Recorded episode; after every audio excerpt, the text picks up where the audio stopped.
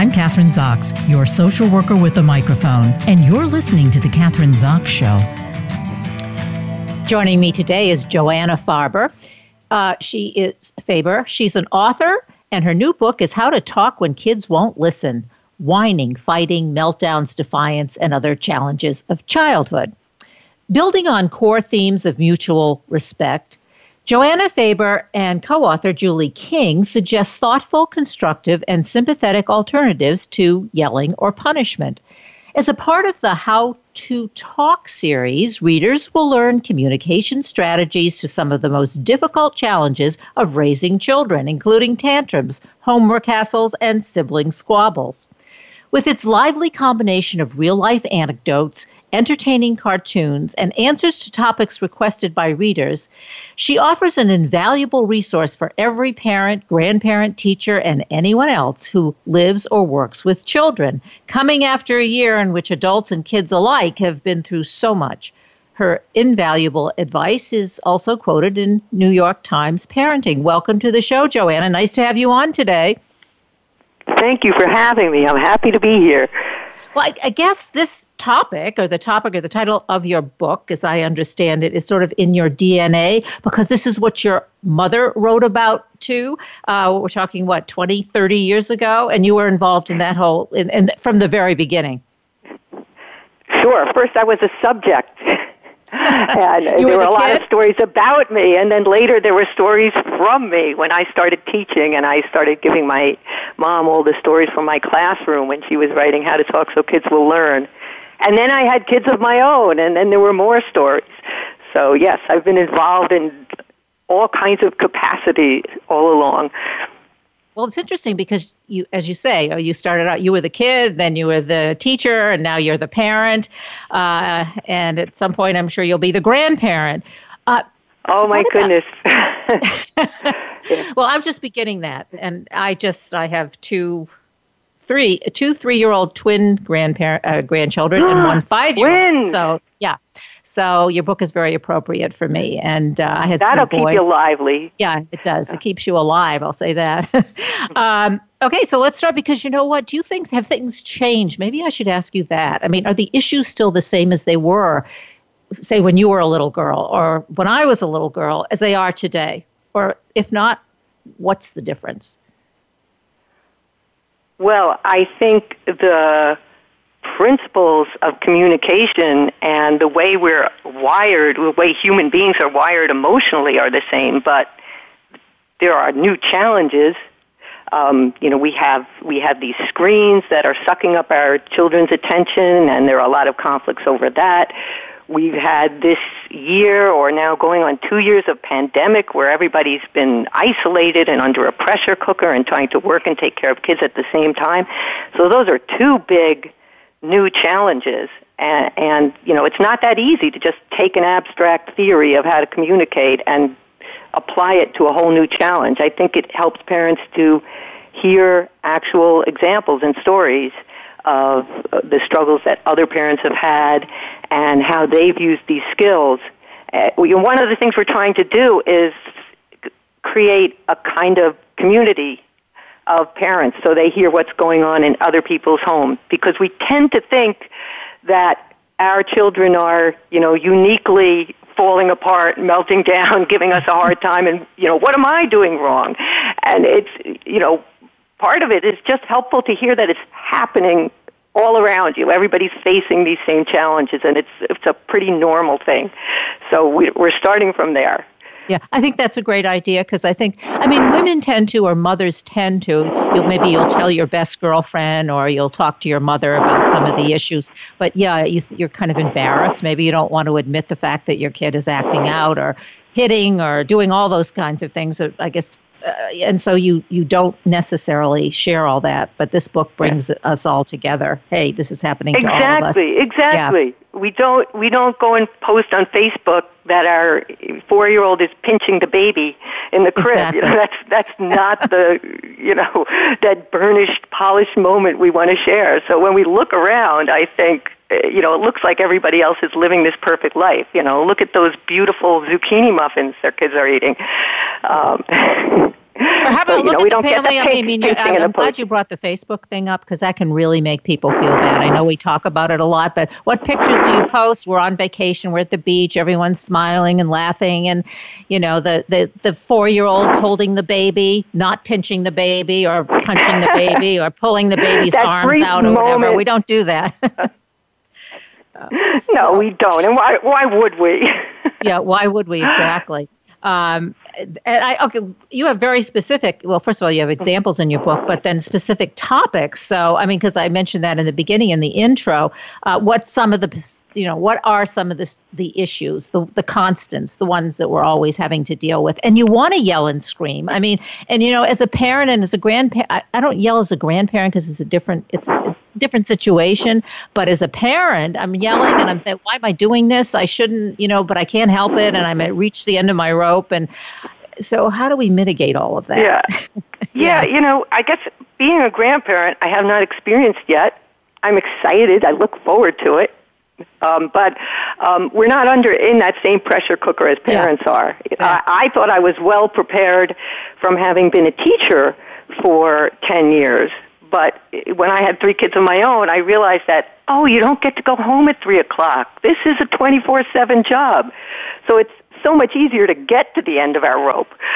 Um, I just well, I'm a I'm a social tangential worker, so thought. tangential thought when you're I'm sorry. Go ahead. No, I was going to say, as a, uh, I'm a social worker. So social workers are empathetic, and you know the relationship is congruent, and all of that. And you know you're sitting in your office and, and talking to people and families and couples. But then when you get home, as you say, it's a whole different the ball. It's a different ball game. It's a different ballpark, actually. So let's, yeah. It is. A, it, it's a whole different park. Yeah. It's interesting. I, I listened to one of your shows uh, before I came on this show today, uh-huh. and one of the things that your guest said was um, that sometimes when she's working with women, she asks them, "What if a, a dear friend came to you and said, "I'm in this situation, and my partner is abusing me. You know, how would you advise them?" And then they give that advice to the other person that they would give to themselves. And I, I sometimes find myself doing that. I, you know, when I had three young kids and I felt overwhelmed, I would stop and think, wait, what advice would I give to someone in one of my parenting workshops? Oh yeah, this is what I can do.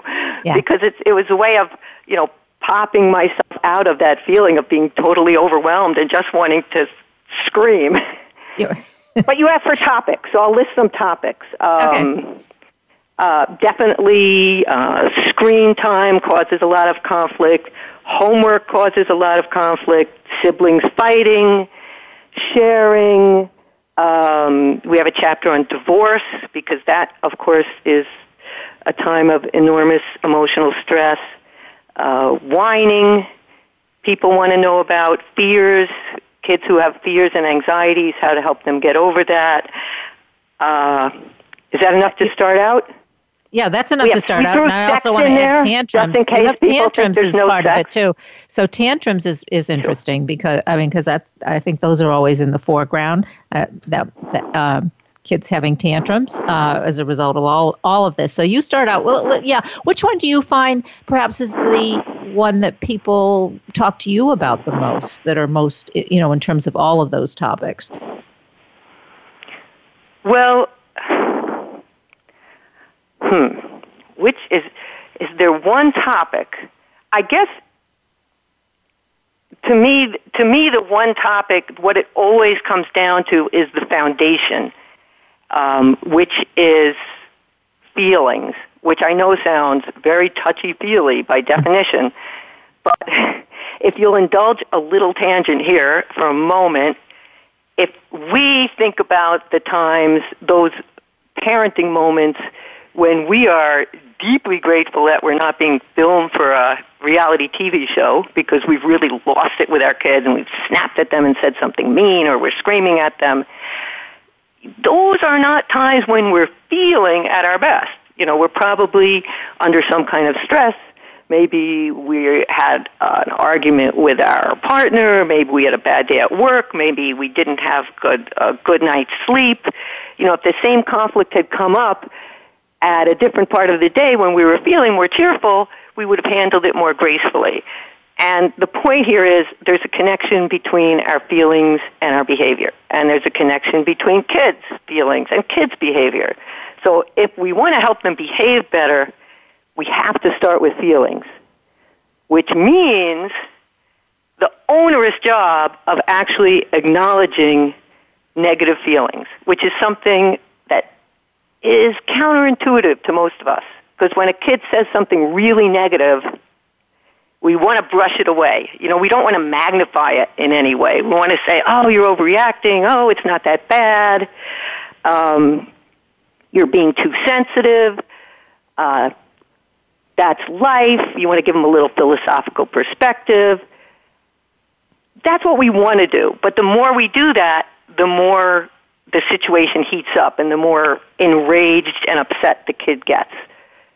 So that's so, that's the abstract. Joanne, so we have to. I could give you some examples. Would, oh yeah, I was going to say give us examples, but you're talking about validating their feelings. Well, I, I, I, can think of an example when my kids used to say, "I hate you." Now that never really bothered me. I, I would I would validate. I, I get it, but you hate me, but we have to. but we have but to do what we're going to do. Yeah. well, let me start with yeah, kids do sometimes try to use the strong, the strongest language possible right. to express their strong emotions. And of course, they don't really hate us, but they're trying to say something that shows us just how upset they are.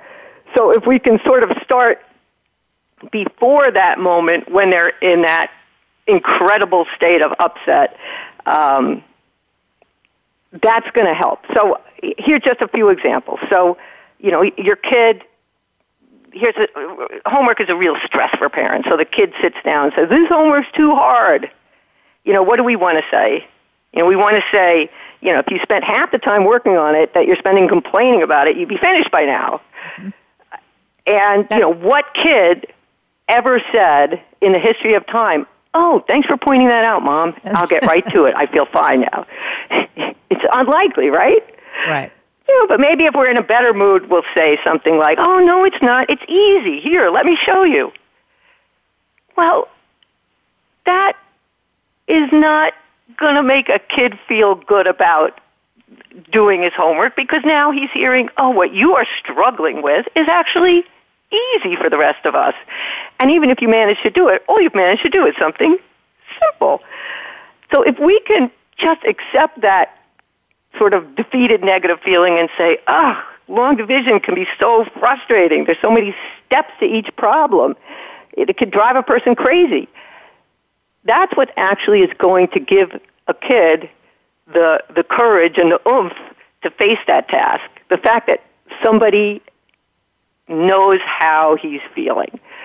You know, if you think about it, my mother always used to say, if, it, if you're not sure, try it out on yourself. So, you know, if you came home from work and said, "Oh my gosh, like I the boss just loaded me with all these reports to do over the weekend and you know, I it's just too much." And what if your spouse said to you, "Well, if you'd stop complaining about it and get to it, you'd be done." Right. Yeah. Now, now you're angry at your spouse as well as your husband, right? Right.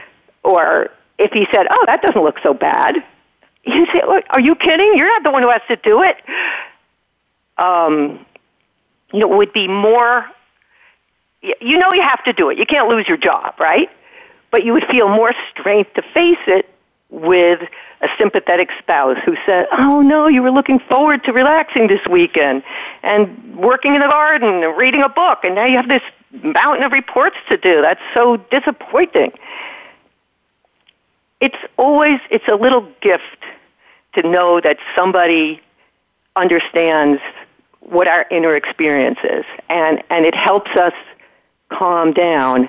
They've actually done uh, scientific research where they monitored people's brain activity and they found that when people use the strongest possible language to express you know fear or upset or other kinds of emotion, it helps the amygdala calm down. It lowers the activity in the amygdala and helps us think more clearly. So there is scientific evidence to support support this very emotion based approach. I think that works. I mean, as you're discussing, uh, well, you brought it. I mean, it's with the kids, it works with your partner.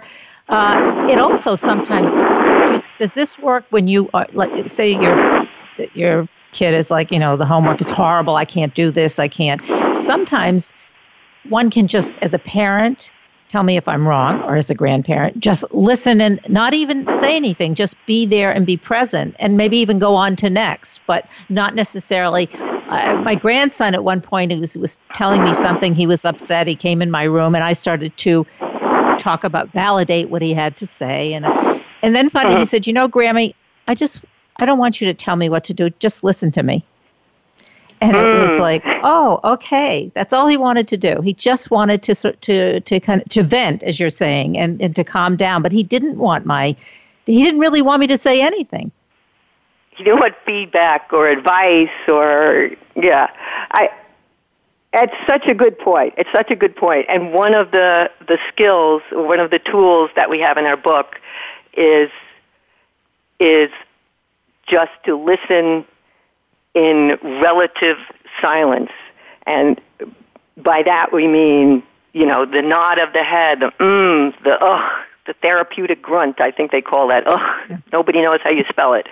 Um, or, oh, the, the kind of sound you hear when you're listening to a woman talking on the phone to maybe one of her girlfriends who's telling her a tale of woe, and that and that woman's just going, oh, mm, oh, and and just being a listening ear, being a, an empathetic soul, and not saying, well, why don't you just tell him blah blah blah blah blah, or what you should really do is blah blah blah blah blah.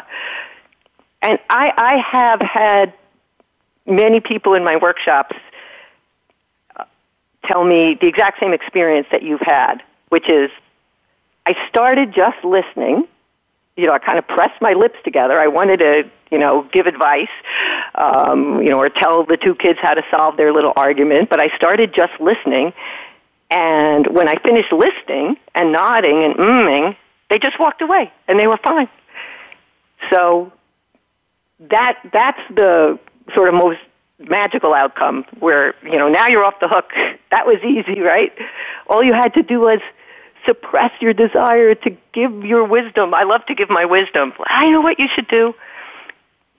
So it's it's it's actually a big job for us to kind of hold back like that. I applaud you for doing it. Joanna, what do you think about like today? I think one of the things that's different, and you kind of well, you talked about Facebook, but on the internet, there's so many. I, I guess so many how tos and what you should do, and the kind of, you know, what parenting is all about from day one, from the day they come out of the womb, and this is the way it should be. And it seems to me that impacts young parents. Uh, from the very beginning, that there are so many shoulds, and they're so aware of all of the information that's out there. And so, how does that say impact their response to their kids? You know, it's just it, there's so much information about what parenting should be or shouldn't be. Mm. That's a tough one. Yeah. Because I am aware of that, and I hate to think that that I'm part of that, and uh, that I'm part of that avalanche of telling parents how they should do things, and and you know, adding to that burden. Uh, I guess. But you know what? You're not really doing. well, you, from. I'm sorry. I'm sorry. go ahead. Say you're not your book, you're not really doing that. I mean, I'm talking about some of the things. Well, the you know the kid has to you have to wake them up every two hours to nurse them. This has to be done, or you have to do the uh, what is it? There's a sleep thing they're supposed to do. There are all kinds of things, very oh, specific. Yeah. Oh dear. Oh dear. Yeah. Very specific things. Yeah. Yeah. I mean, we try to advance the notion. You know, at the foundation is it's it's very personal. You know, what works for you? What do you feel good about? What are your needs? And what works for your child? And what are your child's needs? And how can you, you know, find a way forward that respects all of those needs? And one of the things we do in our book is we very much so in our first book, How to Talk So Little Kids Will Listen, is tell a lot of stories, you know, of parents who who did lose it, including telling stories on ourselves, and and you know, talking about you know when we get angry, when parents get angry, and and may, and helping, hopefully helping people feel that, hey, we're all part of this together. You know, this is this is human. You know, you're not expected to be preternaturally calm all the time, or perfect all the time, or robotic. Um, you know, but it's hard. There's so much. There's so much out there for people to sift through. And um, hmm. Yeah. Well, and what How about the you, pandemic? Let's yeah. talk about the, you know, we say post-pandemic, or I, I, I hear that, uh, but it, it, really isn't post-pandemic. I think it's going to no. be pandemic. It's ongoing. It's evolving. It's not over, and I'm not so sure it's ever going to really be over. So that's a whole new area. Uh, I, it would seem to me that uh, your book is really helpful in that context because we're going to have a lot more of this quarantining, isolation, different rules, different regulations. Um, and so we'll be faced with the problems that you just mentioned in the beginning of the interview, but I think even exacerbated, you know, a hundred times over with parents and children and grandparents and teachers. Sure, sure. We, we're we're we're under pressure and we're isolated, and trying to juggle jobs and kids at home. And people have Uh, you know, many people who have called us and emailed us and spoken to us have unrealistic expectations of themselves, and they have unrealistic. These unrealistic expectations have been put on them by the outside world as well. That they are all of a sudden going to morph into homeschool, wonderful homeschool teachers who can get their kids to sit in front of screens all day, you know, watching the Zoom lessons, and that they can get their office work done and you know, have meetings with multiple people while they have a two-year-old and a four-year-old who are never fighting over trucks or trying to bash each other in the head. Right. So it is tough. We can use skills more more than ever, and we can also use a little bit of kindness to ourselves. you know, and you know the idea that well maybe this just isn't doable, and there's nothing wrong with me, and there's nothing wrong with my kids. Yeah and maybe you have to one has to assess your own skills like you say. Maybe this isn't doable. I mean i am not a i'm a, a, a social worker a radio host. I'm not a teacher. I don't and I, even with my own kids pre pre pre pandemic I, I let teaching up i didn't teach my kids to read. They learned how to read in school and they all did really well. But that wasn't my skill. I had other skills. And i think just what you said you kind of as a parent have to assess what can you do and what can't you do and it's okay. And and not try to sort of do things that you can't do with your kids because that's frustrating. Um, and yeah, then yeah, course, you can ease off of yourself and your kids. Sometimes we get sucked into this spiral like oh my kid has to know has to have memorized the multiplication tables and you keep pounding away at this and everybody's getting frustrated and miserable and at one point you might say to yourself wait a minute what if my kid doesn't memorize the multiplication tables by the end of this year? That might be okay. Yeah. you know, what if we do some finger painting and poke around in the mud with sticks and build something? Uh, you know, the this is really off the topic of my book, but uh, I, I just love to see people put less pressure on themselves. Yeah. And and it, it's it's tough to do. It's tough. Everybody's everybody's under pressure, but you know we can sort of circle back. It's going to always help ease the pressure if we can keep in mind when our kids express those strong emotions. You know, when they say about their younger brother, "I hate Sammy," you know, and we want to say like, oh, don't say that. You don't hate your brother. He's your brother. You love him. I don't want to hear those words come out of your mouth. That's not nice. You know, if we can remember when that strong emotion comes blasting out at us, to acknowledge it. And, you know, we don't have to say, oh, yeah, your little brother's a hateful little twerp. but, you know, we kind of interpret for the kid what they're expressing and say, boy, it sounds like something Sammy did really made you angry or really annoyed you, bothered you. And then you're going to hear more. Yeah, he, you know, grabbed my Lego spaceship that I spent, you know, all week working on, and he tried to fly it, and he broke it into little pieces. Oh, that's so frustrating. You worked so hard on that. And it came out so beautifully, and it had all those little antennas on it and the ray guns. And so when you approach it that way, the, the anger is actually going to decrease, and the thinking ability will come to the fore. And, and at, when the extreme distress of the moment is at a lull, then you can talk about solutions. Boy, what can we do? You know, because little brothers are so attracted to things like Lego spaceships. I wonder if there's anywhere we could put them where they'll be safe, or if there's something we could make for him that he could pull apart. See, that's the heart of the method is to start with acknowledging feelings and then move on to solutions.